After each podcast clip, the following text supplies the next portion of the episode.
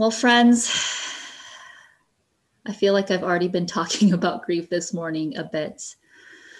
But this morning, as we are, as I mentioned, getting close to the one year mark of being in this pandemic time, as we are in this sermon series on being human and what it means that Jesus is among us in different aspects of our humanity, I am going to be talking about grief today. And I don't know. I was I was getting ready for the sermon and so I was actually looking back at sort of our weekly email blast that we sent out to our church a year ago and kind of noting, you know, what, what was happening for our church a year ago. Um, one, just to even know our church is back then was a very different group you know, a lot of you have joined us in this last year, which is a huge and unexpected gift in this pandemic time. But, you know, I was looking back and like last year, almost exactly a year ago, was the first time we sent out an email about COVID and we had said, oh, you know, um, Alameda County has had three cases of COVID. So, you know, we're not too concerned right now, but, you know, make sure you stay home if you're sick and make sure you wash your hands and try to distance but we're going to still be gathering in person you know? And little did we know that we would be here you know 51 sundays later um, a week after that immediately was when um, we kind of said oh nope this this is going to be a bigger deal than we thought. And so we canceled our in-person gatherings and then we started gathering online. It was on march 16th that alameda county declared that we were going to go into full-on shelter in place mode. And i don't know about you but I, I think you know i think there's just reflecting back there's so many ways that none of us could have even imagined or anticipated how deeply this pandemic uh, would have impacted us. You know, 525,000 Americans have died from COVID. 2.6 million people around the world. And those are just all recorded cases, right? There's probably more than that. Um, and I was reading a statistic that one in three Americans, one in three has lost someone that they know and love to COVID. One in three. And I don't think any of us could have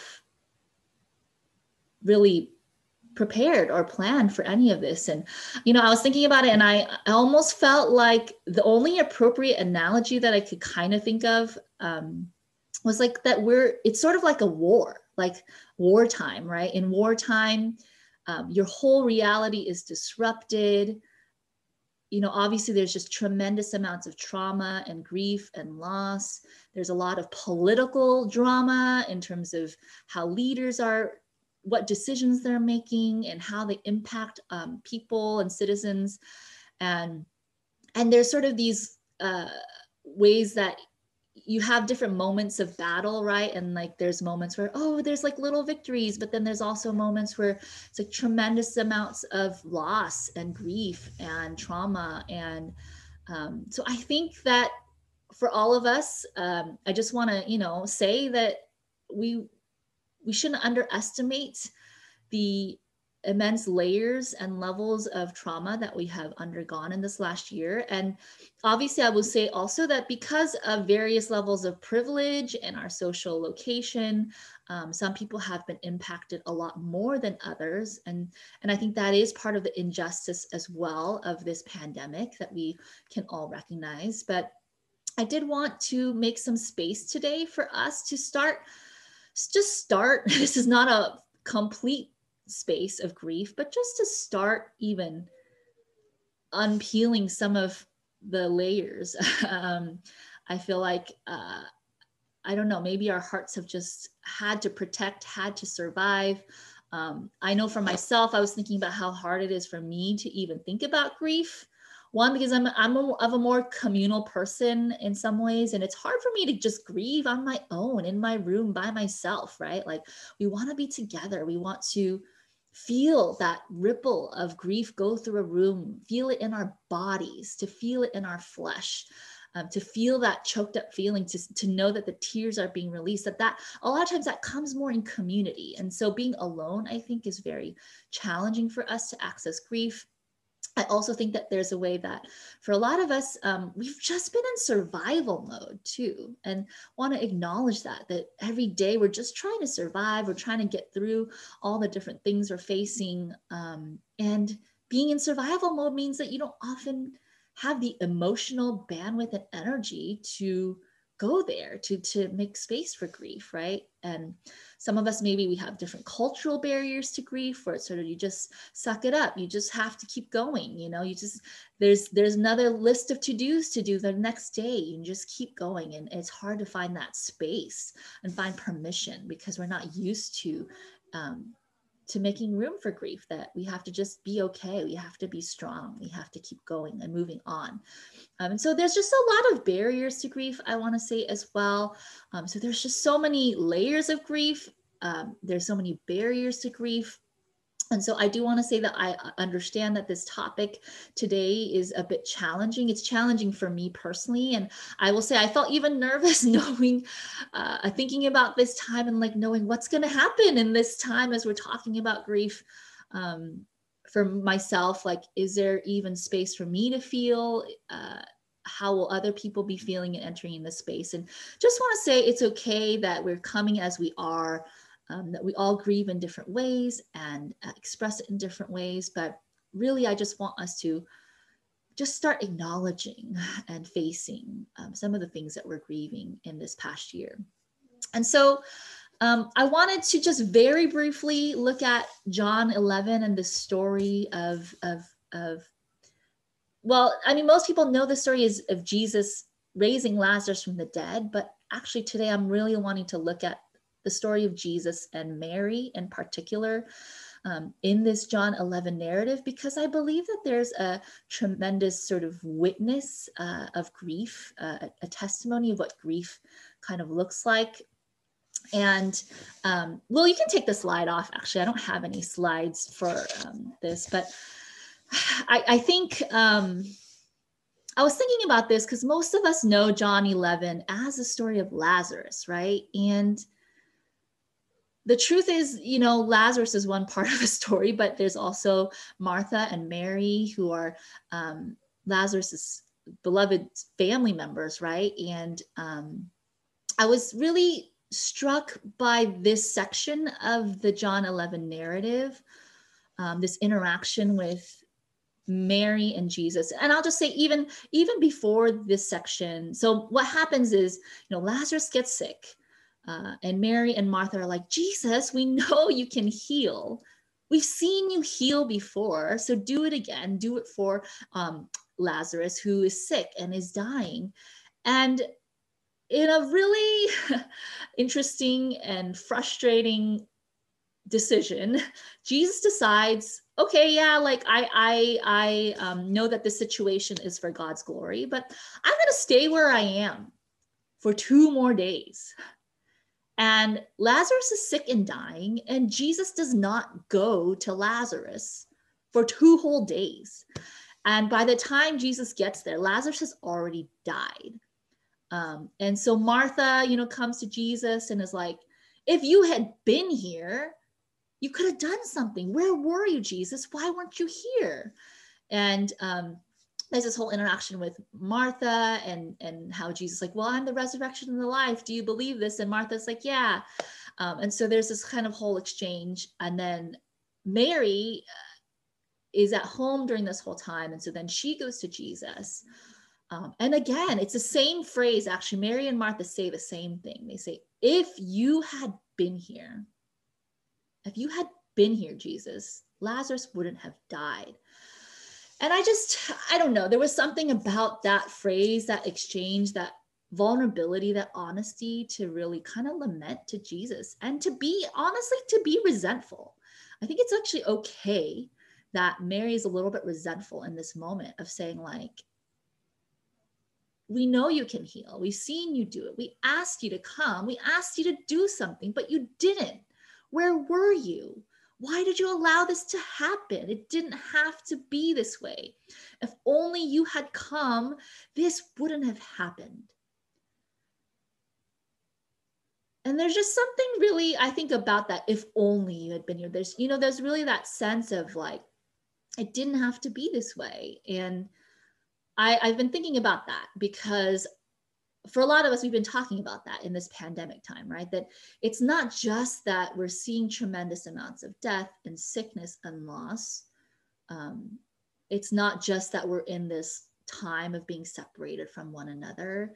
There's just, it's also that there's a lot of things that make you feel like it didn't have to be this way. I mean, I mean, even thinking about states, Asia, as you said, like states that are reopening and people who will get sick from COVID and die from COVID because states are reopening early and removing mask mandates and doing all these things. I think there's a way for me that I just get upset. I think many, many of you might relate to this feeling like it didn't have to be this way. It doesn't have to be this way.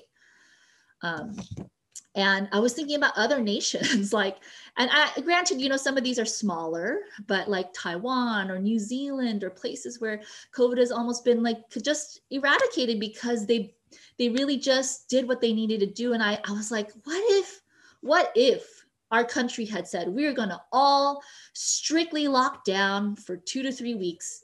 The government will provide us what we need for that period of time and like literally like everyone just really buckled down did what they needed to do um, strictly quarantine distance like how much less this this pandemic would have affected our country. And there's a way that it feels like it didn't have to be this way.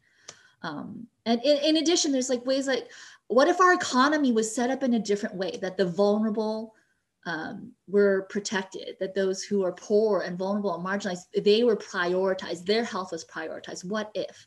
Or what if our country didn't have this long history of systemic and generational racism that led to such disproportionate health outcomes in the midst of this pandemic? Or what if our leadership in times of crisis was actually um, selfless and generous and not about political gain, but about the good of all? Like, what if we had seen that, right? Um, what if what if people in our communities were coming together to share to protect one another to care not about themselves but to care about the needs of the most vulnerable and those around them their neighbors to truly love their neighbors as, them, as themselves i think there's a way that as we think about these things, we would have potentially seen a really different outcome. And there's so many what ifs, this feeling of it shouldn't have to be this way. And I was actually looking at sort of the stages of grief. Um, and one of the stages is this thing called bargaining.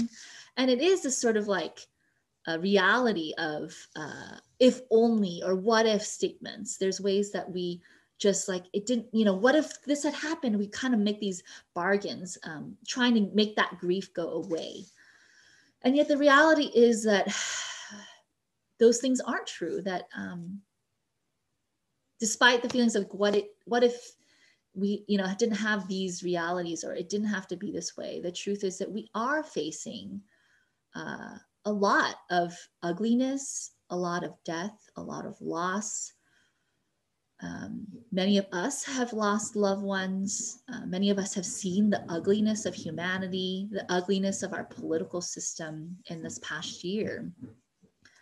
And so, what does Jesus do in the midst of that? And I am struck by this interaction with Mary and Jesus because, in the midst of Mary saying, If only you had been here, um, you know, there's so many things Jesus could have said. I think Jesus being fully God and fully human is like this weird tension, right? And and Jesus in that moment could have been like, but don't you know that I'm actually gonna raise Lazarus from the dead? Or don't you know who I really am? Or don't you trust me? Or don't you know that I'm really God? You know, instead of saying all those things, which he really could have said and been like, don't doubt, you know, like have belief, be encouraged. Jesus could have said all those kinds of things. He could have tried to push away her feelings of uh, resentment and anger and grief and lament. Um, especially because he knew that he was going to raise Lazarus from the dead shortly after. But Jesus doesn't do that. Jesus doesn't say those things. He sees Mary grieve. And he is deeply troubled by her grief. He is moved in his spirit. And he joins her. He joins her. Jesus weeps. Jesus weeps.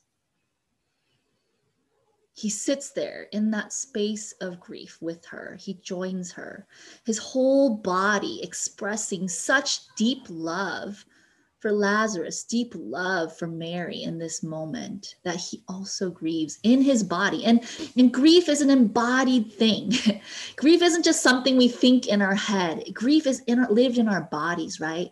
And Jesus, in his very fleshy, fully humanness, actually his body grieves. And I, I've been thinking about this like, what did it look like when Jesus wept? Was his body shaking? Were tears coming down? Was he sobbing? Did he fall to the ground? Was he crying out and wailing? Was he silent, but just tears were streaming down? I don't know. But we do know that Jesus does weep and that his response to Mary's frustration, her anger, her resentment, her feelings of, if only you had been here, it didn't have to be this way, is that Jesus actually joins her and sits with her even knowing that resurrection is coming soon for Lazarus, even despite that reality, he comes and he joins her. And so, friends, I just want to say today that it's possible to have faith in Jesus, to believe that Jesus is going to make all things new and make all things right. We can believe that and still feel grief about the present moment. We can hold those things together. We can hold hope and resurrection and yet still feel grief for the death and loss that we see around us, the pain of the present moment. And what we believe to be true about our future with Jesus, it doesn't erase what we are feeling in the present with Jesus. And Jesus is with us right now in the present moment, whatever we're holding, whatever we're bringing in. Jesus is with us there. We don't have to move to this future hope of all things being made right and all things being made new. We can hold that, but also we can face what we're feeling right now in this moment, acknowledging the pain, acknowledging the grief, acknowledging the injustice, the unfairness, the unrightness of what happened. And it didn't have to be this way. And we can be honest about that.